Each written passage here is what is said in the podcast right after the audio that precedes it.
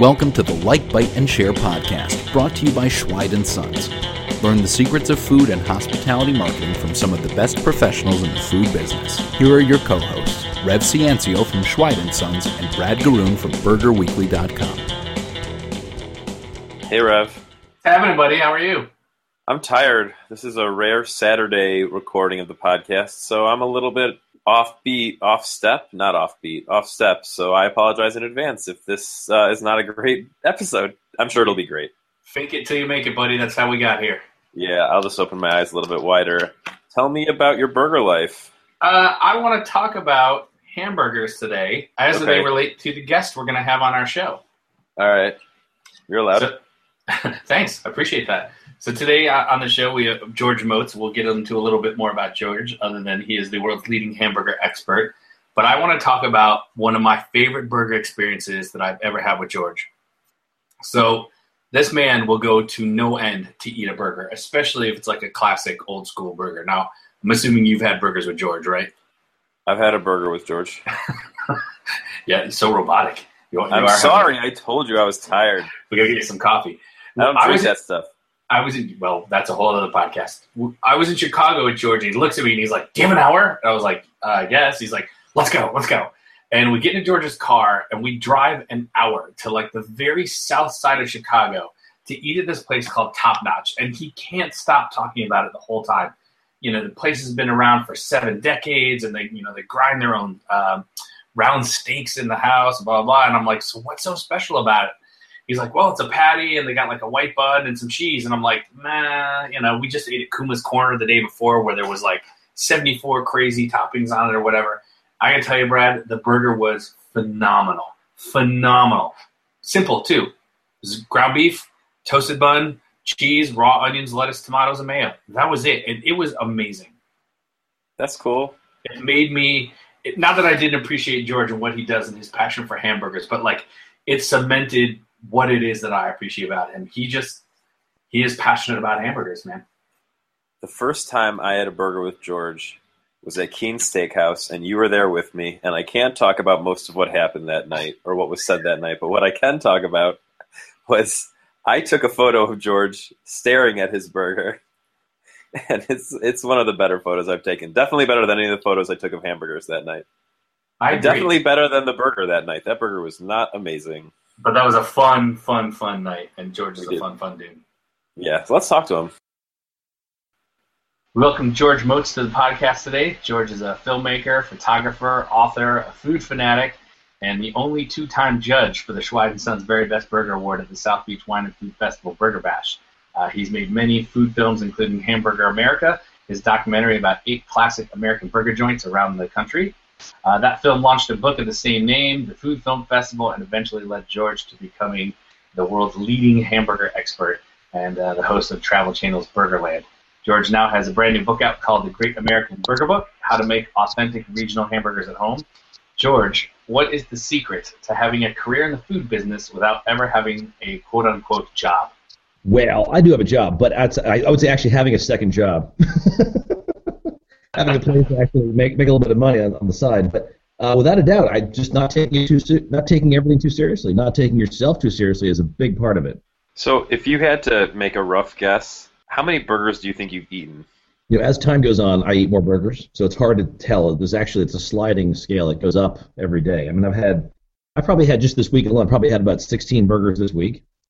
Um, yeah, so it's it's I eat a lot. I mean, probably uh, we we did some math a while ago, and it t- came out to about 12,000 burgers in the last 15 years.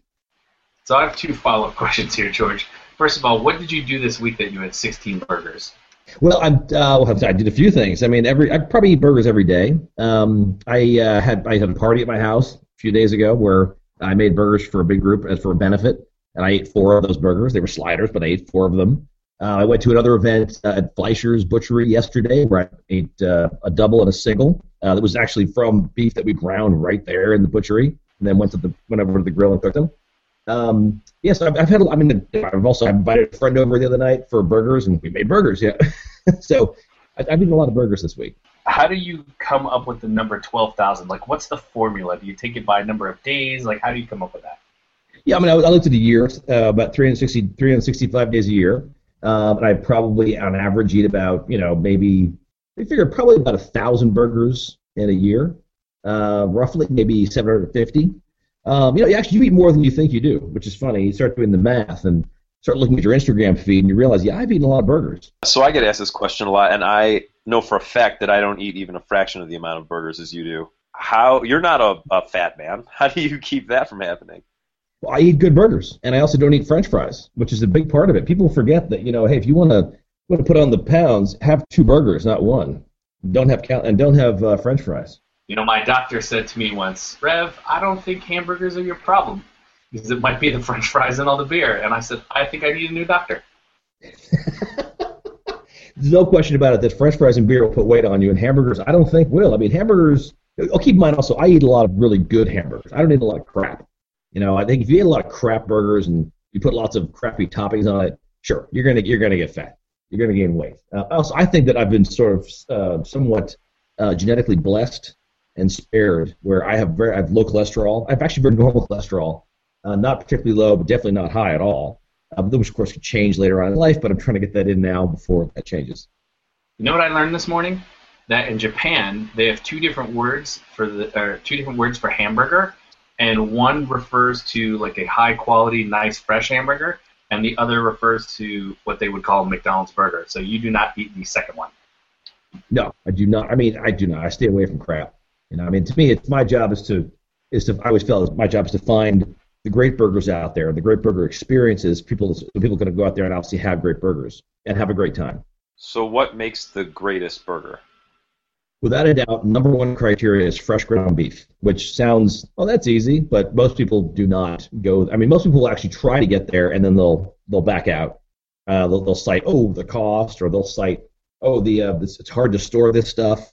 Um, but the reality is that it's, it's just getting easier and easier these days to find fresh ground beef, store it correctly, and make great burgers. It really is the number one criteria for making a great burger. People don't understand what that means. They're like, oh, I got it from the butcher. He ground it this morning, or I got it from the grocery store, and it was, you know, looks they ground in the back. But the real question is, how old is the meat? And I think people don't think about asking that. Right. And someone like me, I can tell if it's old beef when I taste it. Nothing like the taste of, you know, beef that's been in a refrigerator for, for a couple of couple of days. It does have a very different taste. George, what uh, what inspired you to make the Hamburger America film and then the book that followed? It was completely an accident. I was actually uh, looking for a subject, trying to find something to do with my time because I was shooting a lot of TV commercials at the time. Uh, direct, as a director of photography and a director, uh, shooting toilet paper commercials and you know like kitty litter ads, and I said, you know, I've got to do something different, uh, just for fun. I decided to shoot a, a food a food documentary called Hamburger America some I know somebody had done a, a, documentary about hot dogs, and I said, well, I wonder who's done hamburgers, and nobody had. So I jumped in, and just based on my travels and knowledge, I became known as a hamburger expert. But I never gave myself that title. The media gave me that title. You guys gave me that title. Yeah, I'm okay with that. So, so it sounds like making the movie was very much, you know, a part of what you were doing already. You know, you were in that in that industry. So, how difficult was it to transition to being a writer? Oh, that's interesting. Um, it was very difficult, uh, but I actually had it in me. I didn't realize, and it was a good friend of mine, Ed Levine, was the one who taught me or gave me some pretty, uh, pretty incredible advice way back when. He said to me, "Just write the way you converse. Have a conversation with yourself, and that's your writing. If you can have a conversation, you can write a book." And that was it. Wow, I guess I could be writing a lot of books, or we could turn this podcast into a book. You know, but then he also said, don't, don't take yourself too seriously. You know, just have a conversation with yourself about hamburgers and see what happens. And people, I think, overthink writing and they can't get it out and they they struggle with writer's block. But you know, I would just sit down and start to think about how would I, how would I, what would I want someone else to know about this experience. And when I write, I talk about every detailed experience: what it's like to walk in the door, what it's like to pick up a plate, what it's like to actually order this cheese or that cheese, and what it's like to meet this guy who could potentially you know, kick your ass if you don't order the burger correctly. It's uh, this is sort of neither here nor there, but it's it's related to, to books and your reputation as a hamburger expert. But I was on the John the other day reading Josh Ozersky's book Hamburger, and your name popped up in there, and I was like, oh, we're talking to George in a couple of days, and here he is in my bathroom. here, he, here, there I was in your bathroom. it's a great tome, that's for sure, for a guy that we miss, for sure. I know. Yeah, it's I, he he wrote a great book about the hamburger. He did write it in, in a flowery tone that sometimes I have to, you know, refer to the, the thesaurus and the dictionary on. but it's a good book. Well, I don't think Josh was uh, short on adjectives or uh, descriptors. no question about. It. He also liked my book a lot. He used to talk about my book publicly often and say that it was on his bedstand, on his nightstand, and he would read it before he went to bed every night. That's really nice. So, but you got a new book out. So, why don't you tell us a little bit about what inspired you to write the Great American Burger book? It's funny. People were asking me about these uh, recipes all over the country, and I would say, well, a lot of them are secrets. And I realized, you know what? A lot of them actually aren't secrets. They're just methods that people have been doing for 100 years. So I went to, I, you know, I sought those. Um, the, I looked at the recipes, looked at the burgers that were being made, and tried to break down the methods. And some of them were very simple, like poached burger, for example. So this burger that's actually poached in um, uh, in Wisconsin, just literally cooked in a, like a small bath of, of hot water. That's been uh, obviously been uh, it's, it's, there's a big pile of onions sitting in the middle of the bath that actually flavors the uh, the burgers. Um, and it's a very simple method, and you can see the method from when you look into the window of the hamburger stand. It's right there. There are no secrets at all. So I, th- I looked at all these methods that were that were like specifically regional, and I decided that I had to you know tell the, the world about this. This made a lot of sense to make a book about it. George, was there was there a region of burger that you discovered along the way of writing this book, or one that you kind of knew about uh, that went from being something you kind of liked to something you now love?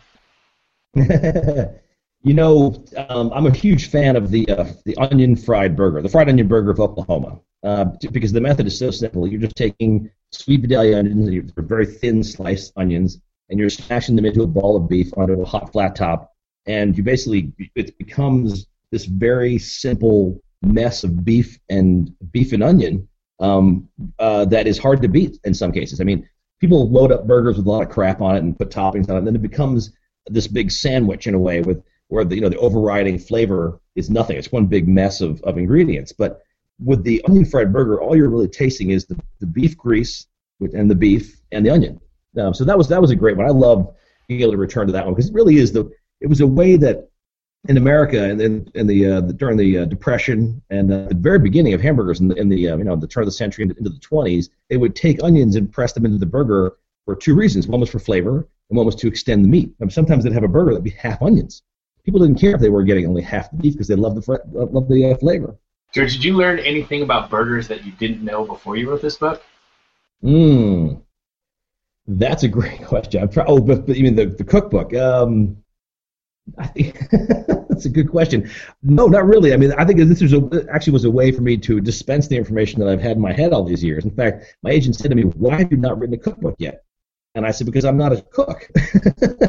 and I quickly became one. Uh, testing in the kitchen, we learned a lot. We learned a lot about some of these methods, and learned a lot about one. of The one I, I guess what I didn't know about until we started working on the book was the uh, teriyaki burger, the teri burger from Japan, which of course you can find all over Hawaii and that's a very specific method. It involves you know marinating the beef in a teriyaki uh, like a teriyaki uh, sauce marinade uh, to make it work. And it's very difficult. It was not easy at all. So when you so as you're testing these, you know, did you have a guide? Did you have a, a, cooking Sherpa, or was this just you in a kitchen trying to figure it out? It was me in a kitchen with a kitchen assistant, um, Sydney Ray, trying to figure this out. Uh, and we we had we we failed a bunch. We actually we did fail a bunch, and which is fine because I want to make sure that uh, you know people went through this book and didn't fail themselves. So I mean, I even now the book's not out yet. The book comes out soon, and um, uh, in its you know I have an advanced copy, and I've actually been using it in my own kitchen. So and the recipes work. I'm so excited. That's pretty dope. What kinds of crazy marketing and promotional ideas and events are you going to be doing to support the release of the book? Um, nothing too nuts. Uh, we're definitely um, going to um, we're borrowing Andrew Zurica's Hard Time Sundaes uh, burger truck, and I'm driving it over to uh, Powerhouse Books to do the uh, to do a, a, book reading, and uh, we have Nick Solares coming from Eater to interview me about hamburgers on stage at Powerhouse, and then be able to you know see a conversation between Nick and I, who was an old old friend of mine. It was way back. He was actually a student of mine at NYU burger course there, and then um, uh, after the after the the book signing, he'd go outside and have a burger. That's pretty awesome. I think you should take that another step because Andrew's not going to be the one cooking the burgers, right? That's right. I'm not sure who's cooking yet. We're still, uh, we're still, jury's still out who's going to be serving, but we do know it'll be the uh, the Oklahoma onion fried burger. Oh, so upset that I can't go now. I'll, I'll make you one. Don't worry. Thanks, buddy. Um, you one last question about books. Um, then we're going to move on to another subject that you're an expert on. Do you have any advice for somebody looking to get uh, a food recipe book published? Hmm. Um, that's a good question. Uh, I mean, I just happen to be already in that side of the business. I would say if they're already in the food business and they're not they're not making recipes, they probably very easily could. Uh, because you know, for me, I was actually I was writing I wrote a guidebook about hamburgers and where to find them, not necessarily about about uh, you know food, the food itself. It's really about the people and where to find them and where to go eat them. People love love the book for that reason. They could they could you know drive drive themselves across America eating you know every burger in the book they wanted. People have done that before. Okay, let's let's shift gears just a little bit because Motz Burger, uh, not the Detroit restaurant, but your Instagram account does very well. Um, and you, uh, you know, photos are, are a part of everything you do. But taking photos of food, it's common. Everybody does it. It's pretty easy. But making them look good on Instagram takes a bit of uh, a bit of finesse. Um, do you have any? I know you have a, a couple of tricks that you use to make your food photos look really good. Could you share some of them with our audience? Absolutely. I mean, first of all, I mean, not everyone can shoot food. That's for sure. I can I can safely say that I have a talent for doing that, only because that's what I've been doing my entire life. I'm a photographer. I'm a photographer first before I'm a hamburger expert, so that always helps. and uh, well, some of the I guess some of the tips I can definitely give for sure is that to um, uh, if, a, if I mean, first of all, if a photo doesn't look good, don't put it on Instagram. It's as simple as that. Uh, don't put it on there just because you had to report on it and you were there and you, you wanted to make sure everyone knew you were there. I've, I, there's many, many burgers that I, the, light wasn't good enough or the photo was out of focus. I just didn't post it. So don't post something that I would say that, that is, this doesn't look uh, fantastic because someone will tell you that looks like shit. but some of the tricks I use for sure, um, there's some lighting tricks, but without a doubt, if you're looking at the photo and you're correcting it, to make sure that it's it has warmth because you know food should be warm. It shouldn't be cold. So if, if it looks bluish, make sure you increase the warmth and make it pretty. Make it look make it look like something you want to stick your you know stick in your face for sure. That's that's my number one thing. Also to use um there's a, there's a certain filter on Instagram where you can uh, it's called uh what's it called now uh a shift tilt or swing tilt whatever it's called, which actually just takes the, makes it look like you've shot something at a um uh, with a shallow depth of field. Or if you're using a nice uh, camera phone or even a real camera, make sure you're shooting at you know very, shooting very low depth of field, so you have very thin line of focus. That always makes food look food looks great. Food look great also. Uh, but I've, honestly, the, the lighting is the real trick because people screw this up royally. You have to make sure that first of all you're shooting from an angle where you're about to attack it. Don't you know if you shoot from above, it becomes very specific and very graphic. But you really want to shoot at the angle at which you'd be looking at the food anyway and saying, "I want to eat that," which is usually at about you know a 45 degree angle down onto the food. That's that's the that is the most uh, that's probably the most shot angle that I use. It really is what I'm about to do. I'm about to eat this thing. Um, I always tell people that to, if you're going to use lighting, one of the best things to do is to not use your flashlight on your phone, but to make sure you use I would say use your email. Open up your email account on someone else's phone and have them create a soft light just from the, the white screen of the email at full brightness, and that will actually create a nice soft glow in the front of the burger that will uh, make it look edible. George, is there a proper position for the uh, the email screen? Right above, three quarters? What is it? It really depends on what is going on in the room, lighting wise. Um, I've even done two. people know this about me. I, you know, I have what I call gaffers. I have, uh, you know, my my phone gaffers, where the minute I go to take a picture, and one or two cameras, camera phones will come out with their email on, and you could even do the best is, is two point lighting. Honestly, you have two extra cell phones, or two people who want to help you, Use one as a front fill.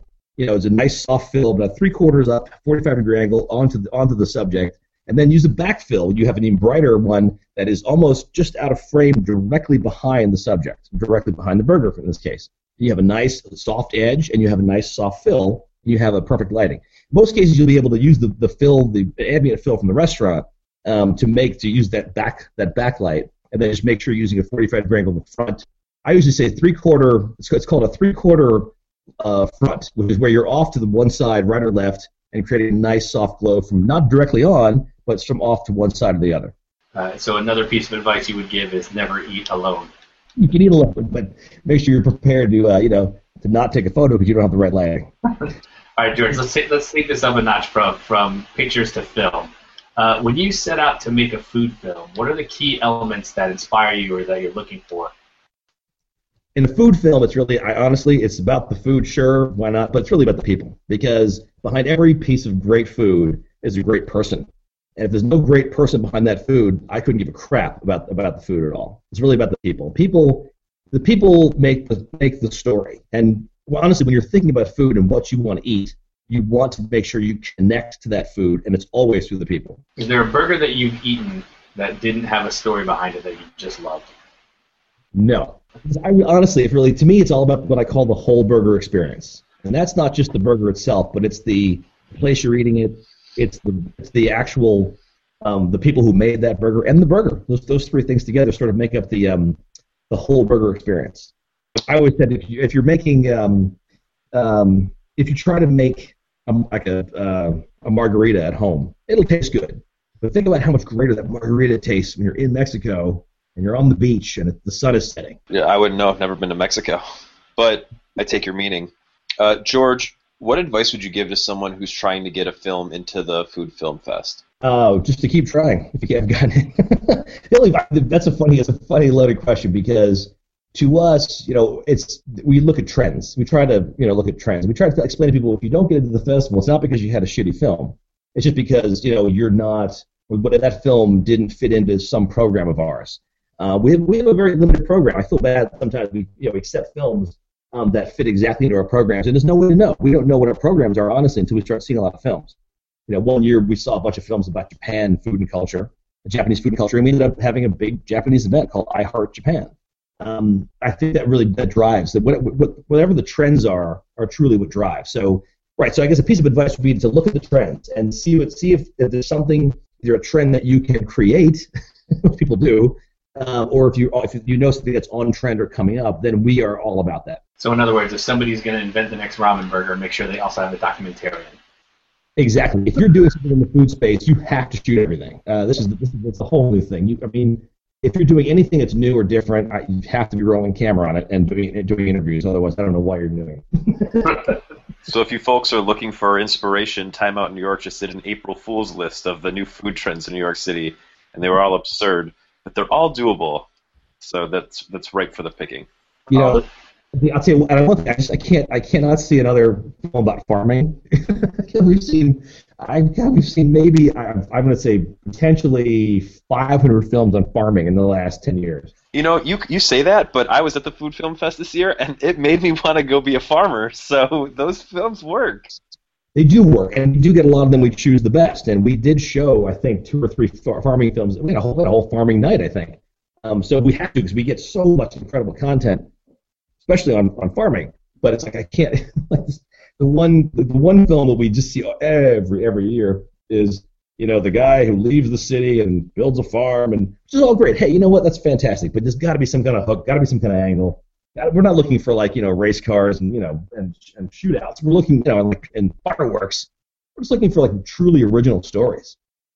I want to do a race cars and shootouts and gun story about French fries with Brad and submit that. I, I hear you guys love French fries. It is it is a battle. I don't know. They're kind of gross.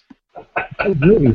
Brad, I'm with you. No, dude, I, I love French fries. They're my entire life, but I'm trying to get healthy, so they're they're they're ruining my life a little bit right now. Ah, they're loaded with carcinogens. Watch out. George, when you started out making films, writing books, you know, producing these food events and so on, you know, there wasn't this like deluge of social media.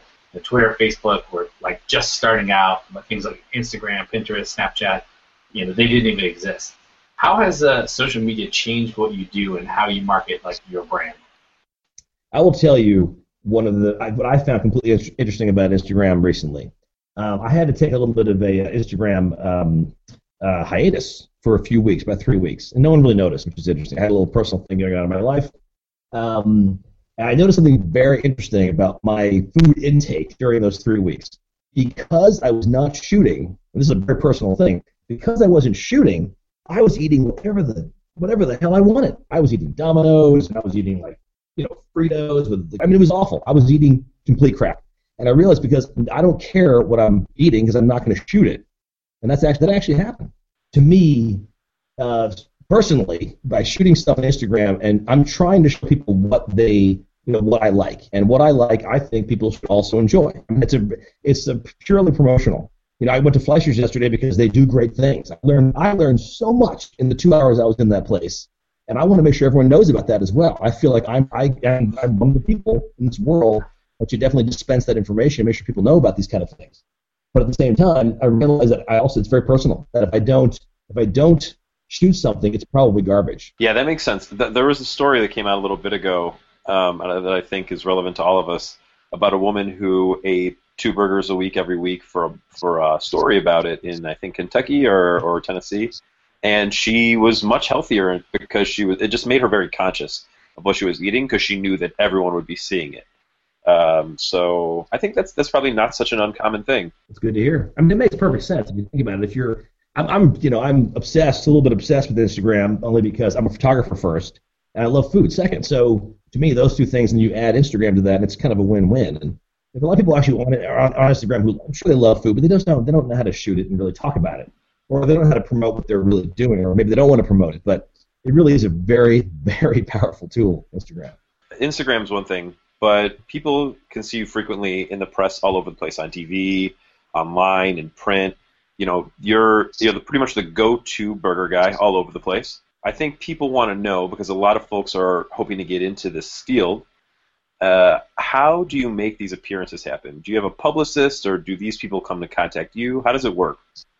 I don't have a publicist. I have an agent, and uh, whenever I have a book going, the publisher usually handles a lot of the marketing and PR.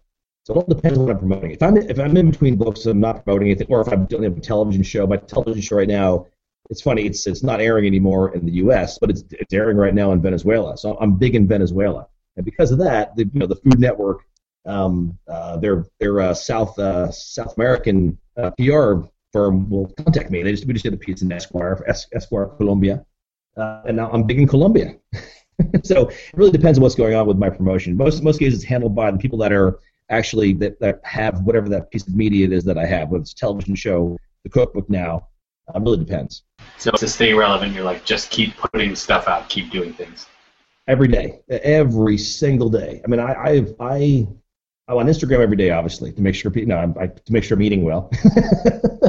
uh, but also, I really, I, I love being in the food space. It just gets b- bigger and better every single day. We're all getting seven emails today about come try my burger or come uh, give a tour our facility, whatever. And I, I'll pretty much you know make use of all those uh, invites for sure. Okay, George, I think you've just provided the, the perfect segue there. So, you know, normally we end our show by asking the same three questions, but since you've kind of already given some amazing advice, uh, and we know that you know all that there is to know about burgers, we're going to switch it up instead today. Today, we're going to have a burger speed round. So I'm going to ask a question, Brad's going to ask a question. We'll just go one into another. Are you ready? Ready. All right. What is your favorite burger from childhood? That's a. T- I don't have one. there's no. There's no one burger that changed the world of George Motz. No, I, I honestly. You, you don't have it. You don't have an origin burger.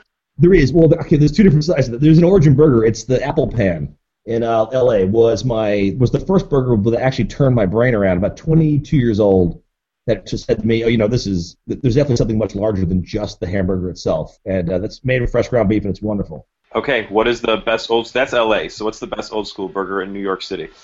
Mm, I don't really have one. I don't, you know, it's funny. I mean, I don't, um, I don't play favorites ever, so it's hard for me to answer that question because then it'll change or something will go, you know, south, and who knows. Uh, so I really don't play. I don't play those that game. just, give, just give us, a, give us a, what's a great old school burger in New York City? One of my um, go-to burgers forever was the Corner Bistro, but it's hit or miss. You know, it is without a doubt hit or miss, depending on what time of day you go there. You know, depending on how drunk you are. You know, the, the, the taste actually changes with, with your, your inebriation. All right, George, name one underrated burger in New York City. One? I get one. That's it. Uh, you know what, man? This is killing me. This is speed round, George. I know. I'm not being very. I'm sorry. one underrated burger. I mean, oh wow, geez, I don't even know how to. Be, how do you how do you do that? I think one of the most underrated dry age burgers right now, because everyone's talking about dry aging and burgers, and I think for that, I think one of the, the, the probably the most underrated dry age burger right now, which is about to change, is the uh, burger at Beatrice Inn, the 45 day dry age burger at Beatrice Inn, Chef Angie Mar people talk about Minetta, Minetta, Minetta, Minetta, and it's a good burger. I got to tell you, it's a great burger. But you know what? That's, how come no one's talking about uh, talking about Angie's burger? Probably because it's like forty five dollars. But so anyway, that but that's that's still a good segue to the next question, which is you can get any type of burger in New York City. So what style of burger is missing or unrepresented in this town? Ooh, wow. Ooh, I mean, New York City has everything as far as I'm concerned. They have every burger. Um, you're never going to find the burger that uh, you know that that really exists in the Midwest or the you know the, the far west or the South. You're not going to find those. You're not going to find a really really good pimento cheeseburger, for example, you know, in New York City. There are a couple of green chili cheeseburgers that are good, but they're not great. Um, it's very hard, but you're going to find some kind of representation representation of every burger in America and the world here. Name two great sliders in New Jersey. Uh, White Rose and Linden, for sure, without a doubt. I could say one. That's it. I, I can't. You know, I'm not. You know, I love White Manna, but they're hit or miss honestly. Um, it's really the White Rose and Linden that is on all the time. All right, name one burger joint that no longer exists that you could bring. If you could bring it back, you would. Oh my God, that's pretty easy. I would say the um, the Wheel Inn Drive-In of Sedalia, Missouri, home of the Goober Burger, which is covered with peanut peanut butter. Oh man, I want a Goober Burger. George, if you could magically transport to anywhere in the world right now, what would be the first burger you would go get? Wow, anywhere in the world? Wow, jeez, I'd probably go to um, I'd probably go to Japan to get a teriyaki burger. When you are cooking at home or for friends, what type of ground beef would you use? Unquestionably 80-20. Chuck. So no, no, no blend, no prime, no wagyu, just 80-20 chuck. I think all that stuff is is uh, hooey. George, what's the best cheese to put on a burger? You know, I, I will say that American cheese is the best, but it's really not. I mean, I love American cheese and it's a great standard, but and you know this too, Rev. The best cheese on a burger is uh, is a cold uh, what's it called? Cold pack uh, cheddar spread. You're not going to use the other name? You mean Merkts cheddar? Oh, so good. So good.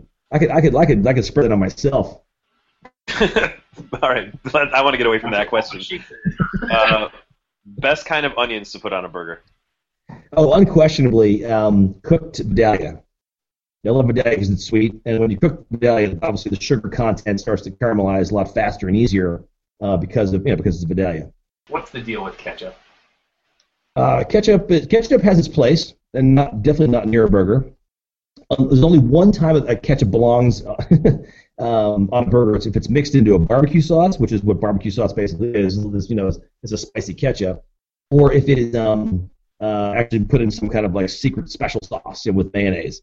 Uh, but even that kind of stuff, I don't think it's necessary for a burger. To me, uh, you know, the number one condiment is burger grease. Is like rendered beef fat is really the best condiment for a hamburger. Okay, George, your life is going to end tonight. What's your last burger? I wouldn't be a burger. I'd go for my favorite sandwich, which is a um, uh, bacon mayo on toast. Says the burger expert. Yeah. Wow, that is not the answer I expected at all. Love a bacon mayo. It is, it is my ultimate comfort food outside of like spaghetti and meatballs.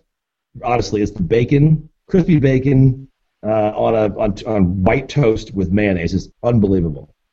Is that something you do at home, or do you got a place you like to go for that? No, no, I don't know. I don't know who does that. I have to do it at home. it's too, it's too it's too perverted to like put in a restaurant. You know. I don't know. I think I want to open a restaurant right now where we only serve fried onions and bacon mayo sandwiches. Hi, what do you have on the side of that burger? Oh, we have cheddar spread and grease. Sounds appetizing. awesome, George. Well, it's been super fun having you on the show today, and a real, real pleasure. Uh, and good luck with, with the uh, release of the book. Where can the where can people find out more about you? Uh, GeorgeMotz.com is my big portal that leads to everything else. And it's uh, Motzburger on Instagram, Motzburger on Twitter, and uh, you know you can find George's books on Amazon. You can go find out more at OverEasyFilms.com. George, you're all you're all over the internet. Man. Thanks everyone for tuning in to another episode of Like, Bite, and Share. We hope you found today's interview insightful. If you didn't get a chance to write down everything, no worries. We take the show notes for you. Go to schweidandsons.com slash podcast to find them. If you enjoy the show, we ask for one favor, and that's please give us a rating in iTunes. That helps us to spread the word to others who might find this valuable like you do. If you haven't subscribed to the show yet, please subscribe on your favorite podcast player so you don't miss a future episode featuring helpful tips from other professionals in the food marketing business. Stay hungry.